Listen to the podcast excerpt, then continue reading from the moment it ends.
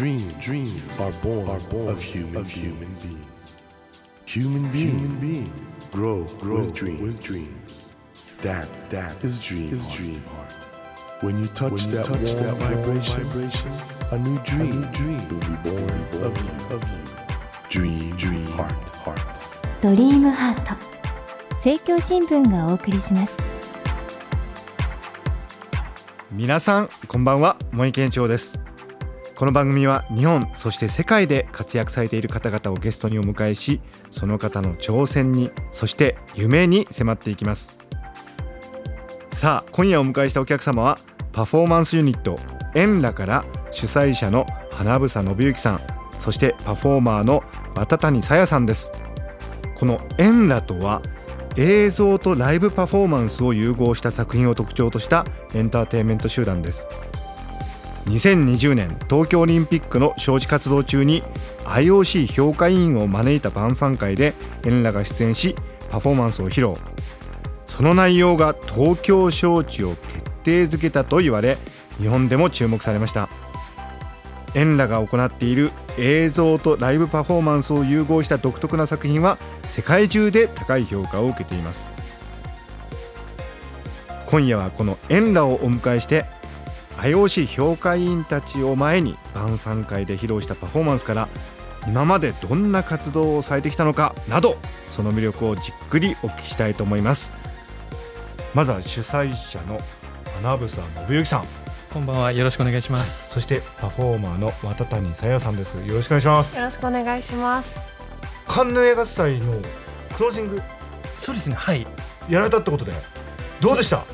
実はサプライズとしてごく一部の関係者しか知らなかったんですけれども映画をこうモチーフにした作品をオリジナルで作ってほしいということでカンヌ映画祭にこう関連した映画をモチーフにこう新しいパフォーマンス作品を作ってほしいっていうことだったんですね。カンヌからオーダーメイド。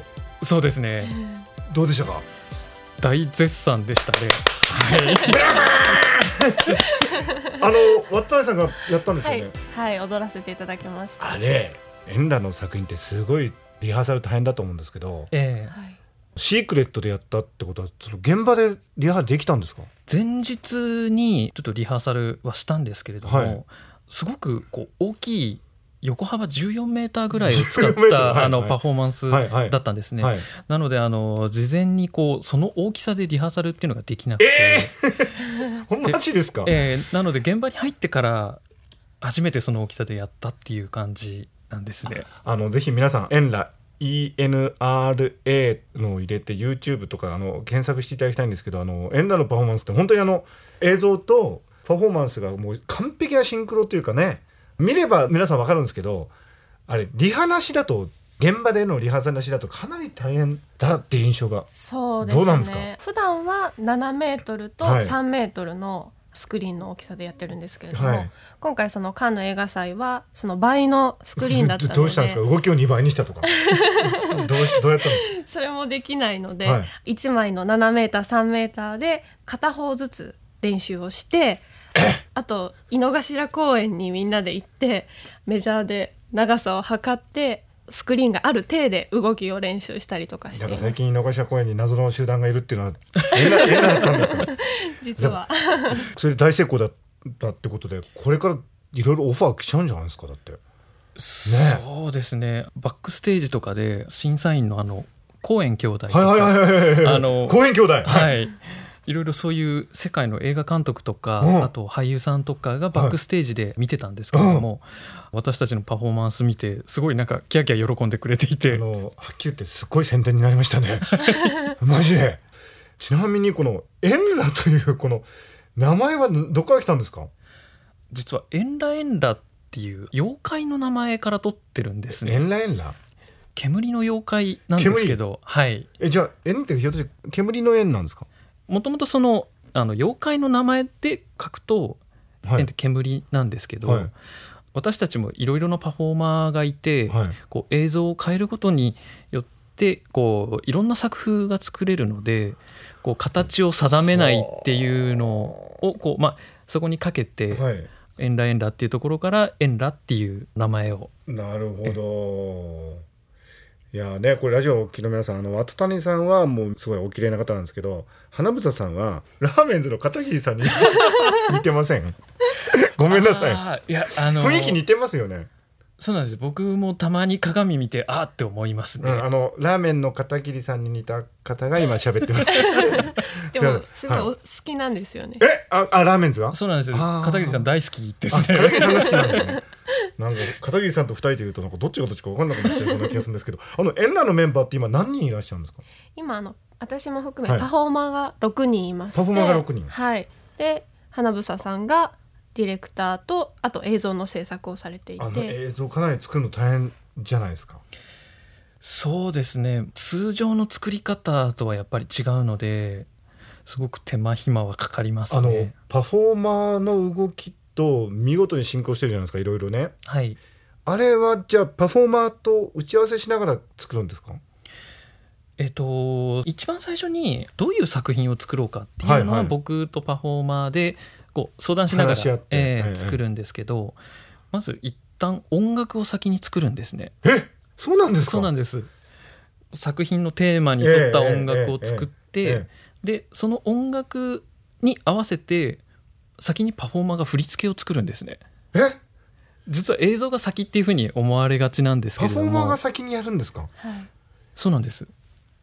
本当じゃあもうエンラというその仲間たちが一体となっていろいろ一つの世界を作ってるということなんですね。そうですね。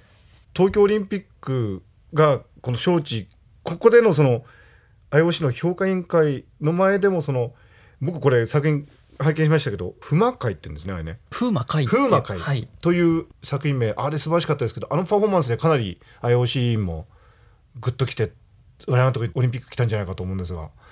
なんかそういうかなりプレッシャーかかる現場でのパフォーマンスも最近多いんですか？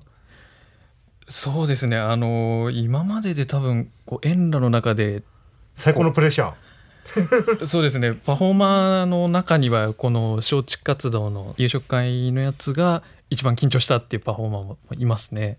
すごい方々が、ですよね。はい。もう本当に目の前に座られていて、はい。で会場も迎賓館。迎賓館。迎賓館でやったの、そうなんです。うわー迎賓館。はい。入ったことないわ、俺迎賓館。なかなか入れなねいそうでトイレに行く時にドアノブをこう開ける時も手袋をしてくださいって言われるような 場所だったのですごいなんか落ち着きが迎落ち着けない賓まま。館のトイレ行ってみたいけどね。すごかったですか？迎賓館のトイレ。意外と普通でした。そうですか、まあ、でもそこでやられて、はい。最後5つの輪が1つになってあれ太陽なんですか、そうですね。そういう演出でしたよね。ええ。実際は現場でははい、あれがこう五輪になるんですけどはいはいはいはいはい。すごいエンディングじゃないですかじゃあ。すごいもうスタンディングオベーションで。いやいやいやいやいや今日はちょっと大変な方々がいらしてるんですけども。どうですか？これはっきり僕思いますけど開会式あるんじゃないですかね？そうですね。いわゆる閉会式あのか。あもううちうちにあれですか？あいえいえいえ、ま全くそんな話は来ていないんですけど、はいやっはいはい。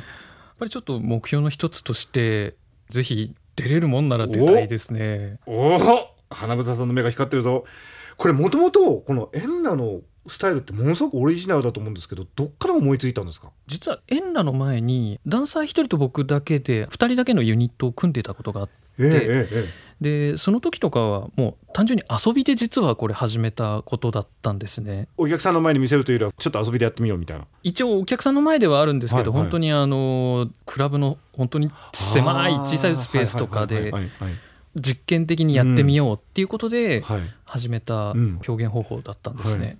それがなんかちょっと面白いぞってことでだんだん発展されていったってことなんですね。そうですね。もう2人だけでやってるんだとやっぱりちょっとその表現の幅っていうのはどうしても広がらないので、うん。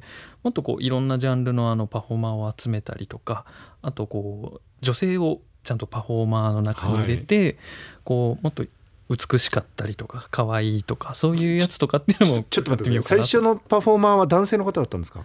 そうなんです。で松谷さんはどういう経緯でエンラに？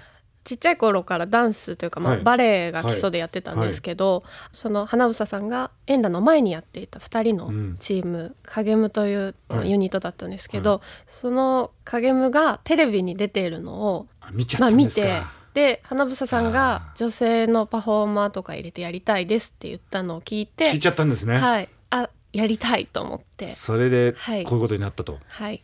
いうことなんですね、ちなみに花房さんエンラっていうのはこれ妖怪から来たってことなんですけどもはい。ネーミングのセンスが面白くて東京オリンピックの招致委員会の前で披露したこの風魔会っていうのも言われがありそうなんですけどこれどういう意味なんですか？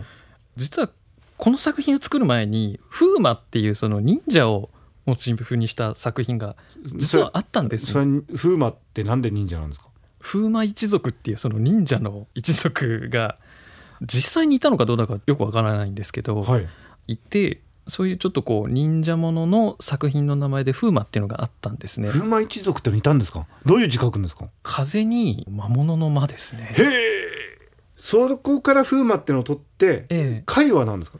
で IOC の方々の前で披露するっていうことで、最初のその「風魔」っていう作品はこう忍者同士が戦う作品だったんですね。うんうんうんで、まあ、戦うって言っても要は殺し合いなので、うんうんちょっとそういう場にはふさわしくないなと思って、その作品をベースにそれぞれの技を見せる作品にしようと思って。で風魔を作り直して改めるっていうので実はあの風魔会っていうネーミングになったんですね。あのだんだん花房さんのやり方が分かってきたんですけど、日本語をこうやってアルファベットにするとすごい不思議な響きになりますね。そうですね。へえ面白いな。ああの作品自体もなんか非常に日本的なモチーフをうまく生かしてね、はい。されてるじゃないですか。ええ。あれは最初からあの世界とか海外を意識されてたんですか？特にまあこのオリンピック招致の時のこの「はい風魔会」っていう作品自体は、うん。あのもう完全に和のテイストで忍者が出てくるようなものにしようっていうふうにはしていたんですけれども、はい他の作品はそれほどこう実は意識はして作ってはいないんですね。うんただどうしても僕の作風でどちらかっていうとこう足し算よりかは引き算で映像を作っていくことが多いので、うんやっぱりそういうのってちょっと西洋ではなくて、まあ、東洋というか日本っぽいその絵の作り方なのかなっていうのはありますね。なるほどね。そんな中渡谷さんもともとはバレエってのは西洋のものじゃないですか、はいどうですか？ね。さあの作品世界は。そうですね。なので最初そのエンラを始めて、うん。一番最初に風魔風魔会を作ったんですけれども、なんかこうバレエと忍者ってどうしようってすごい 一種格闘技みたいなね。そうですね、はいはい。ちょっと悩みながら作りましたけども、バレエをする忍者がいても面白いんじゃないかなっていうのでちょっと遊びの感覚で考えていくと楽しくなってきて作れたという感じですかね。はいあのやっぱり海外でのパフォーマンスが多いんですか？そうですね今はもう8割9割ぐらいが海外ですね。ああ、そうするとこのラジオを聞いてる方はとりあえず日本にいる方が多いんですけど、はいどこで見ればいいんですか？海外でもいいかど行きます。どこに行けばいいんですか？えっと、7月の末に台湾のナショナルシアターの方おでお公演予定があるの。はい。あとは10月にはい。アメリカでのツアーが、ツアーではい。すか。全米中を転々と回っていくツアーなんですけれども。はい、楽しそうですね。楽しい大変そうだけど楽しそうというか何作品ぐらい出す予定なんですか？その全米ツアーは内容自体はこれからまたちょっといろいろ検討するんですけれどもだいたい13から15作品ぐらいですね。13から15一つがだい。たい5分ぐらいですか、ってそうですね。大体45分の作品が多いですね。はい。ことはまあ1時間か1時間半ぐらいって感じですかね。そうですね。はい。コンサートですね。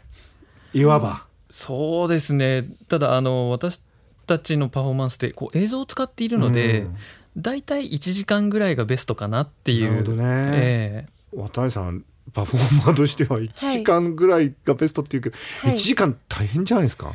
そうですね。先日もカンヌの出演の後に帰国して1日経ってすぐシンガポールでやったん4です。回公演があったんですけども、やっぱりみんなもう疲労で体中が結構痛くなりながらはいかやっていました。あれシンクロするのって大変じゃないんですか、そうですね。あのパフォーマーは動いている間はうん。映像が全く見えて見えないですよね。いなくてどうしてんですかね音で。音だけで、はい。音と一応こうちょっとバミリをしてるんですけど小さいバミリをつけていて、それと音を頼りに私たちは動きを全部覚えて。でも本番うまくいってるかどうかってのはわからないんですよ。ね後で映像見ないとはい。わかんないですもんね、はい。そうですね。なのであのリハーサルとかもはい。必ずこう映像自体を録画してその録画した映像でパフォーマーのみんなはこう合ってるかどうかっていうのをチェックするっていう、はい。そうか。でも楽しみですね。なんか本当にオリジナリティが高くて本当創造的で僕すっごい大好きなんですけど。いやー作る方は大変だと思います。いやでもこれからもねあのぜひちょっといろいろご活躍を期待したいと思うんですが今週は一旦区切りましてまた来週2人のお話をいろいろお伺いしたいと思いますがよろしくお願いします。よろしくお願いしま。ますす。